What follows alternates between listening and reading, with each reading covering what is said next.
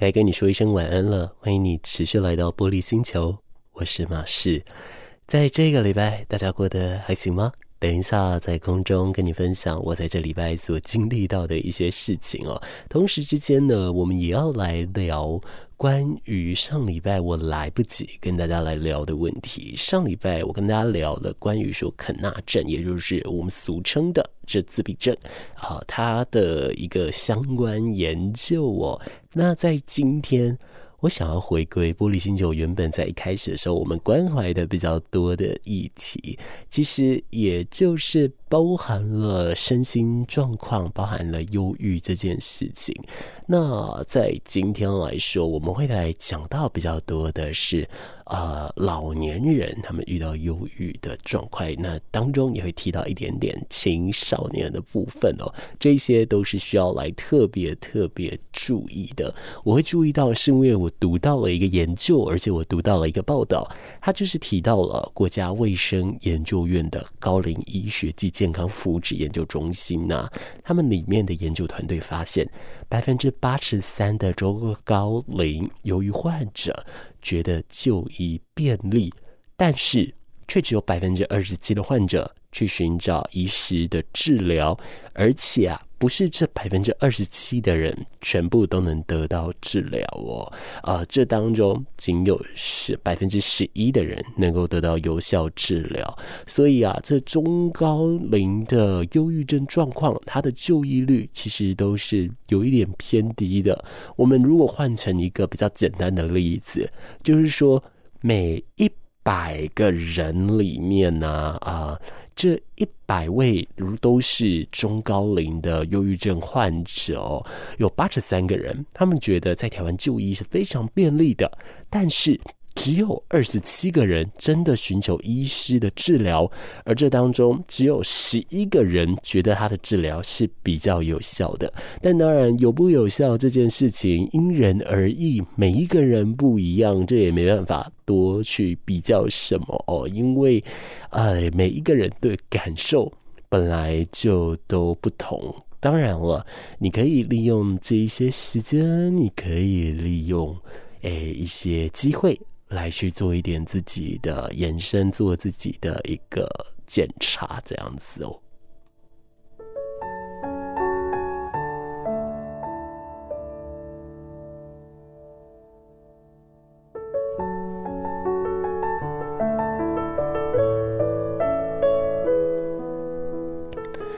所以，等一下节目里面会跟大家。聊聊关于这两篇的新闻，关于这一方面的事情，而这当中也跟你来分享这一周我过得如何。当然了，这一周跟大家聊聊天都总是很开心嘛，只是说比较辛苦一点，是因为最近喉咙真的很干，非常干，但是呃也没有任何其他很像确诊的一个迹象哦，就是说我就只有干干的，那也没有咳嗽。流鼻水啊，嗅味觉异常，什么通通都没有，所以啊，我就以此就告诉自己说，好，你现在冷静下来，然后你持续的要睡饱等等的，因为我平常就很容易没有睡饱啊，所以偶尔三天两头有一些病痛，我自己也都蛮习惯的了。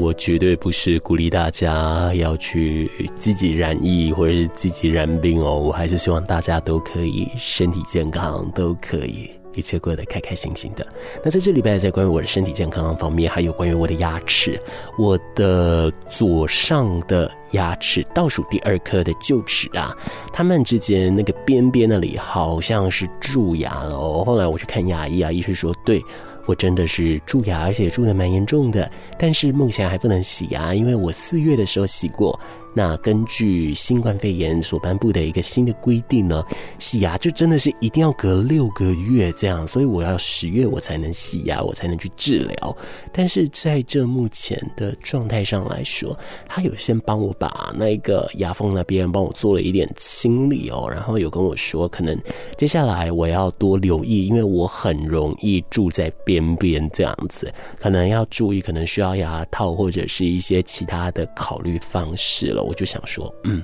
对，看来真的是时候该考虑了。但我就问医师，医师，我这两年我都保护牙齿比我以前还要勤奋呢，都很认真。然后啊，我在使用牙线上也都特别的用心。那为什么这一次还是会就是蛀的那么快呢？然后四月那时候。蛀的有多夸张？四月那时候，我四边的臼齿其实都非常非常的痛哦。后来去看牙医，他是说可能就是刚好有卡到而已啦，那也没有说到非常严重。但我就很疑惑，为什么会这样？因为通常呃，我自己因为饮食还有因为各个事情的关系，我自己可能是可以两年三年不蛀牙的。为什么会这样子？后来。吵到症结点了，是牙线的使用有问题。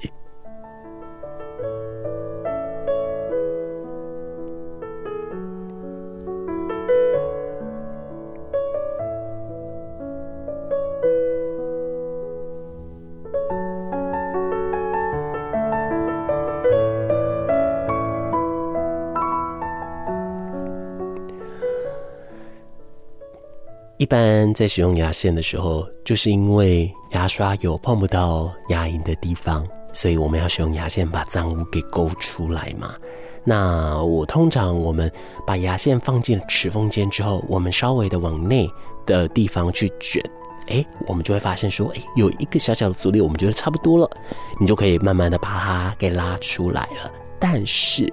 哎，我曾经在网络上看过，就是说你要一定要让牙线。放进那个齿沟里面哦，就是说你不能够呃，就是放进去而已。所以啊，我就很遵照的这样的指示，我就让我的牙线往齿沟那个方向进去。就殊不知，好像就是因为这样子，变成我太猛烈、太使劲在使用，导致于说我的牙龈都破皮，才会说我不小心制造了一些孔洞，或者是我制造了一些空间，让细菌得以留存。难怪会煮的这么快！我看到医师跟我解释的当下，我心都凉了一大半呢、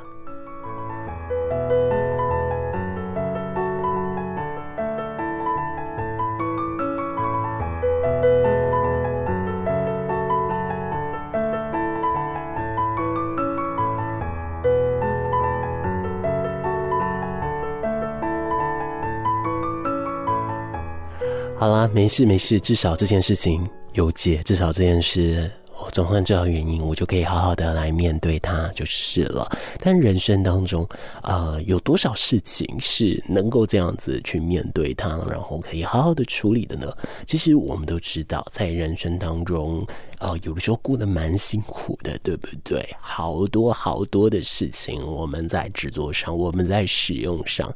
都会有一点点的影响后，呃，我们就是大部分都会觉得说很多事情都是比较难，甚至有时候面对疾病也更是如此了。关于说这个忧郁的状况，也就更然后是会这样子。而且啊，其实根据近期的这一两年的研究，都会发现说，身心疾病患者他的死亡风险，甚至他的离病风险都是非常非常高的，我们回头来讲讲这件节目的主题。国家卫生研究院高龄医学暨健康福祉研究中心里面的研究团队，他们发现了啊，中高龄的忧郁症患者，他们虽然很多人觉得就医是便利的，可是只有百分之二十七的人。寻求了医师的治疗，最终百分之十一的人有得到有效的改善，所以这显示着是台湾中高龄忧郁症的就医方向、就医状况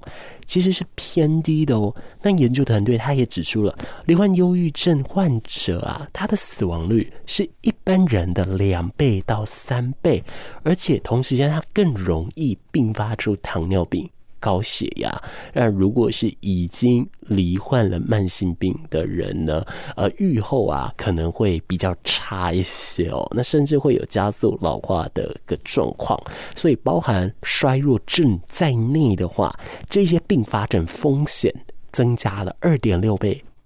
二点九倍，嘿，这听起来很吓人，对不对？所以遇到了要赶快及时的治疗。但是，呃，什么时候才会知道自己遇到？什么时候才会去察觉到呢？其实研究中心有说，长辈的忧郁症状是不容易察觉的。他说，在门诊的时候，有一些医师在门诊，患者的体重。短时间下降了好几公斤，却找不到病症。那直到一查才发现有因为忧郁症导致衰弱的情形，这就包含了体重减轻、肌力减动、活动下降、动作迟缓、疲惫，而这些就是需要有就医或者是强行的介入。其实体重突然减轻这个我蛮有感的，因为啊、虽然我不是中高年龄的人啊，但是。我记得有一阵子，我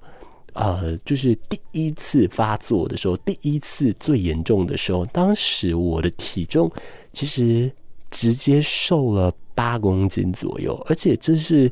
几乎是三个月到四个月内的事。我也没特别做运动，我只是就每天都呃没什么精神，然后吃的可能也特别少，这样现在有点想不起来了啦。但是。在我的经验里面，那那段时间体重降低的速度真的非常的快。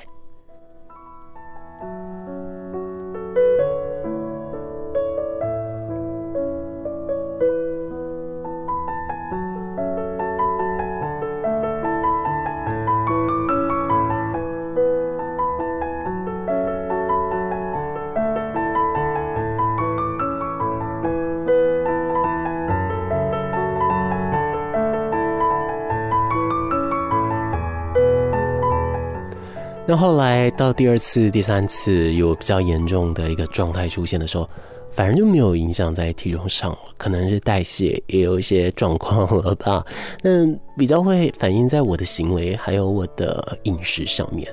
反而就变得真的是呃几乎吃不下，然后也没有力气去动作。那那我觉得这一方面其实是非常恐怖的，所以啊，要发掘这件事真的是有难度。那发觉到你接受，它又是一段病识感的过程，这一段的过程也很难来走哦。其实，在这部分呢、呃，就是有人去提到说，研究团队的医师他讲到。不分年龄层，但是尤其对中高龄族群有一个非常好的治疗方式，就是说它的治疗包含了三种阶段。第一阶段是急性期，它大约是一个月至两个月，让症状减缓之后，之后呢，在第二阶段持续期的时候，让它减少复发。而到了第三阶段，则是维持期，针对高危险的个案。或者是再容易发作的个案来进行追踪哦。好，那这样这样子的一个呃训练，或者是这样的一个影响，对大家总是会比较好。而且他们也提到说，呃，开始去养成一些运动习惯，这治疗效果会更好。那我觉得，呃，你要一个呃已经相当忧郁、心情非常低落的一个人，开始培养运动习惯，这对他来说有一点难。哦，那有时候身边的人如果对这个病症不是那么了解的话，那可能就会造成二次甚至三次的伤害。所以以我个人的经验，我觉得可以跟大家来说的就是，带着他陪他一起走路，陪他一起散步。我觉得这个是一个还不错的做法哦，陪他走一走，总是会让心情有过一些比较好的一个调试，跟比较好的一个改善啦。尤其呢，对于中高龄族群更是这样子。可是。中高龄族群，尤其现在五十岁以上的长者，要特别注意了，因为研究团队发布了另一项的数据，提到了忧郁症的盛行率是百分之十六点三。而如果长辈出现了心情低落，没有办法快乐，饮食没胃口，失眠，活力出现问题，甚至啊、不断的会有负面思考，而且长达两个礼拜以上，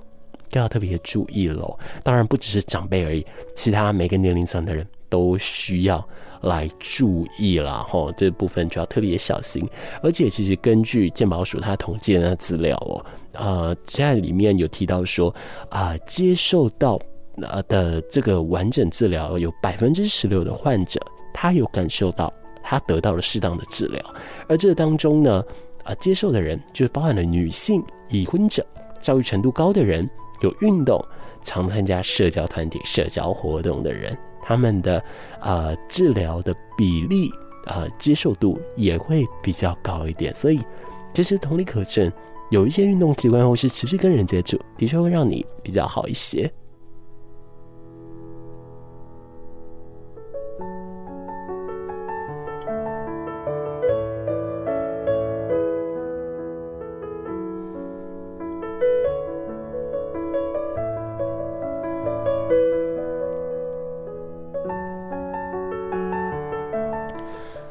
而最后，这个研究团队他们也特别提到，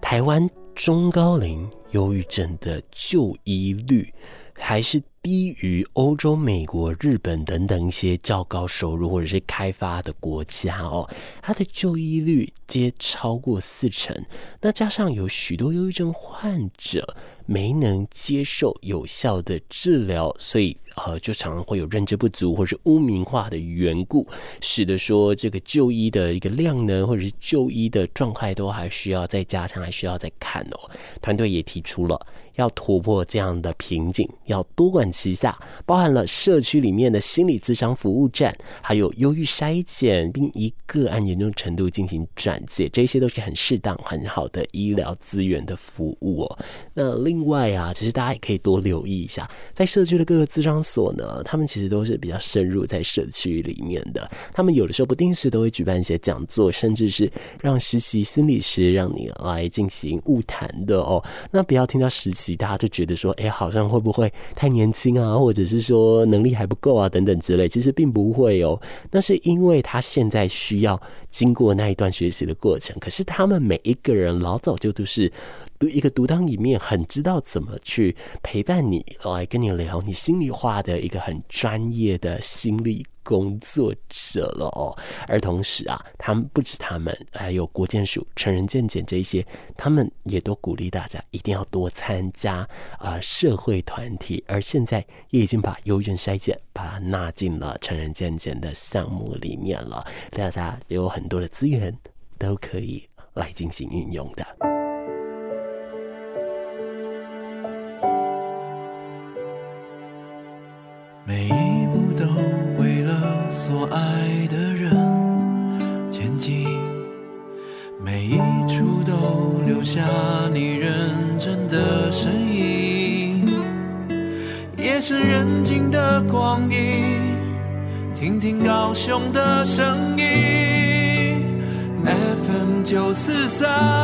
陪伴你。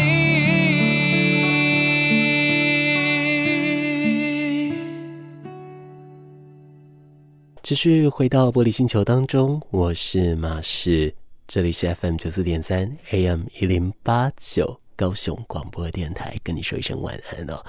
在节目当中，刚刚上一阶段跟你聊到。我自己的健康状况 就包含了牙齿的部分，但是我觉得很开心的是，总算找到原因，我终于可以对症下药，好好的来处理了。但是人生当中有好多的事情，其实没有办法这么幸运，没有办法好好的来做处理，尤其在心理上的一个疾病，又更是如此了。这些很我难很难的去察觉到哦。而上一阶段我们也聊到，在台湾的一个国内。针对中高龄族群所进行的医学研究中心，他们有来讲到的，就是关于说，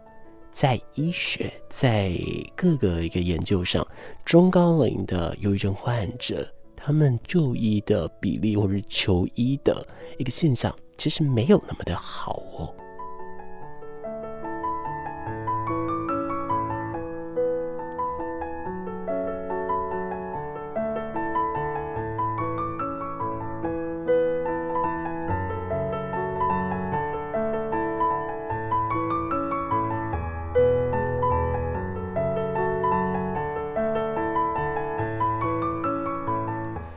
而在这样的一个情况下，其实就很容易影响到他们对于生命上的质疑，对于他们一个想法上的一些答辩啊等等的。那我除了刚刚我跟你分享的一个研究之外呢，其实台大医学院护理学系暨研究所的教授，他也做了一个研究，他说，二零二一年，十五岁至二十四岁的人，还有六十五岁以上的人口，他们的轻生死亡率比起去年都有大量的增加哦。所以我们可以得知一个结论：老年人口与青少年人口的轻生问题，会是未来要来防治的重点族群之一。尤其啊，更重要的是。他们发现了小学生、国高中生，他们都有这个轻生低年龄化的一个现象，而且啊，以各个方式来看，各种方式其实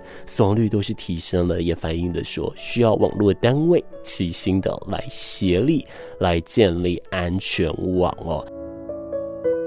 那研究中心呢，他们也提供了四个的一个方向，四个面向来进行预防跟防治啦。啊，首先第一个就是说，关于说要挽救这一些轻生率的问题的时候呢，他们发现了在二零二一年儿童以及青少年族群十四岁以下以及十五岁至二十四岁的行为人当中啊。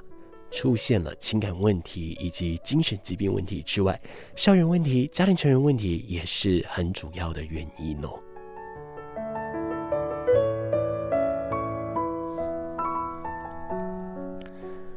而另外呢，呃，针对了这个比例逐年提高的问题，就有提到了校园应该要建立全面性的防治以及制度，来做适当的资讯资源。相关转介哦，并且啊，来尽早的来辨认相关警句，比方感受行动、事件改变，还有尽早介入提醒。同时，当然就需要师长以及同侪之间三方合作，来观察身边的人他的一个特定的警讯哦。而在第二个部分呢，则是也是跟校园相关的了，则是提到在校园里面呢、呃，又要看到的就是包含情感、健康问题、校园学生问题有一些状况，而这当中在影响上来说，校园学生问题啊、影响到一位青少年对于生命观的质疑，这个比例是有很大的上升趋势了，因此了。在校园当中的防治也就特别特别重要了，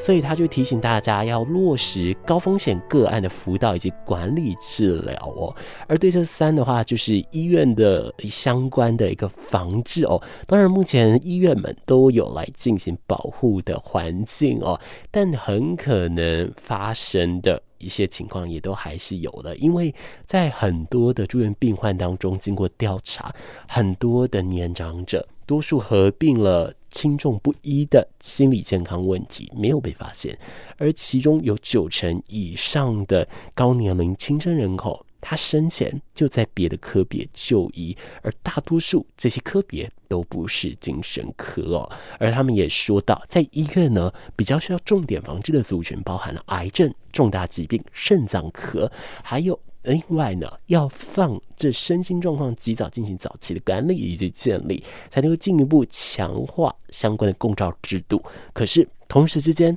也必须强化一线的医护人员他们的精神卫生教育。也就是说，并不是只有防治病患等等而已了。我觉得连医护本身都需要有一个很健康的心理素质，要慢慢慢慢的来去做一个调整哦。而另外呢，则是面对呃。独自居住的高龄者的一个轻生问题了。他们在六十五岁以上的长辈呢，在轻生防治对象当中，他们属于高风险族群。这原因除了慢性病之外，身体机能退化或是丧偶、亲友相继离世、罹患老年忧郁的情况都会比较高。可是往往为时已晚，也就比较难以介入一些些了哦。所以说啊，呃，特定的单位。他们就提醒了，平时可以打电话、视讯来关怀生活起居，而且鼓励多参与社区运动哦，积极改善人际连接以及交流。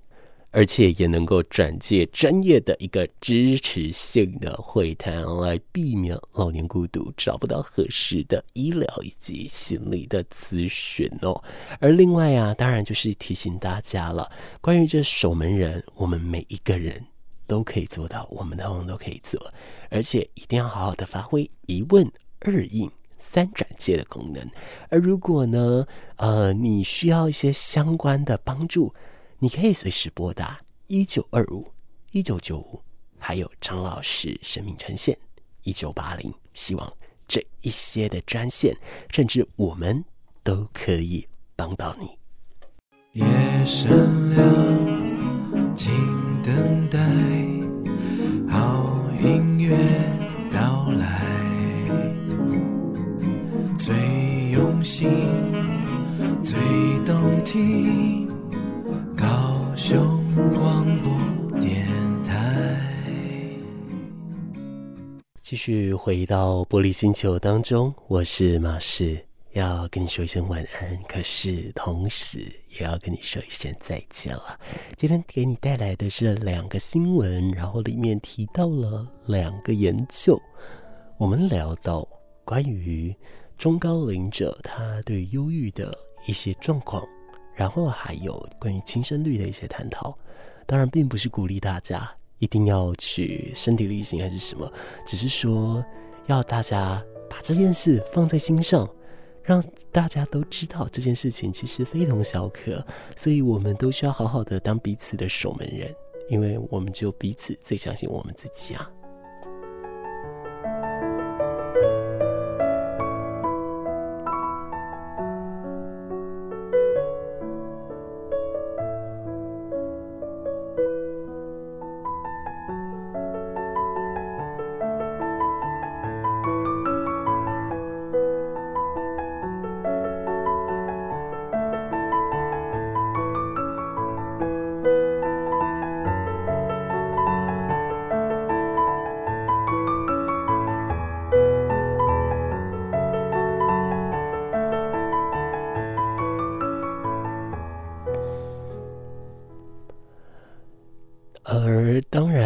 时候我们在面对人生很多事情的时候，或许就像这样子一个心理疾病一样，我们没办法马上察觉。可是，一旦察觉，好多时候都晚了，或者是我们察觉，但是我们无力来面对它。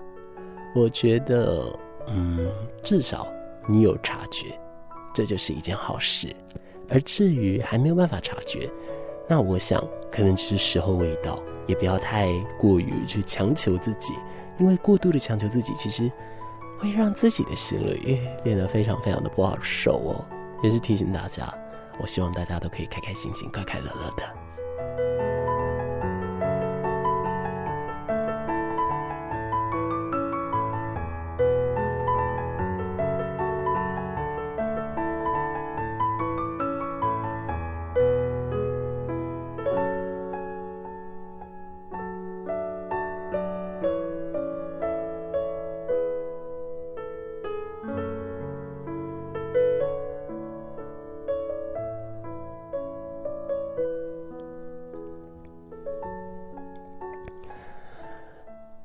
感谢你今天来到玻璃星球，高雄广播电台 FM 九四点三，AM 一零八九，要跟你说晚安。希望现在这个时间点你已经准备要休息了，祝你好梦。而如果你现在的时候，你必须可能上课、上班，或者是你正在通勤中，辛苦了。希望你早点忙完，早点休息。又或者你可能刚休息完，你准备要启动，好，也要跟你说一声加油。希望我的节目能够好好的在空中陪伴所有每一个正在聆听的你。我们该说晚安，从玻璃星球，我们也回到地球来了。我们下一次空中见，拜拜。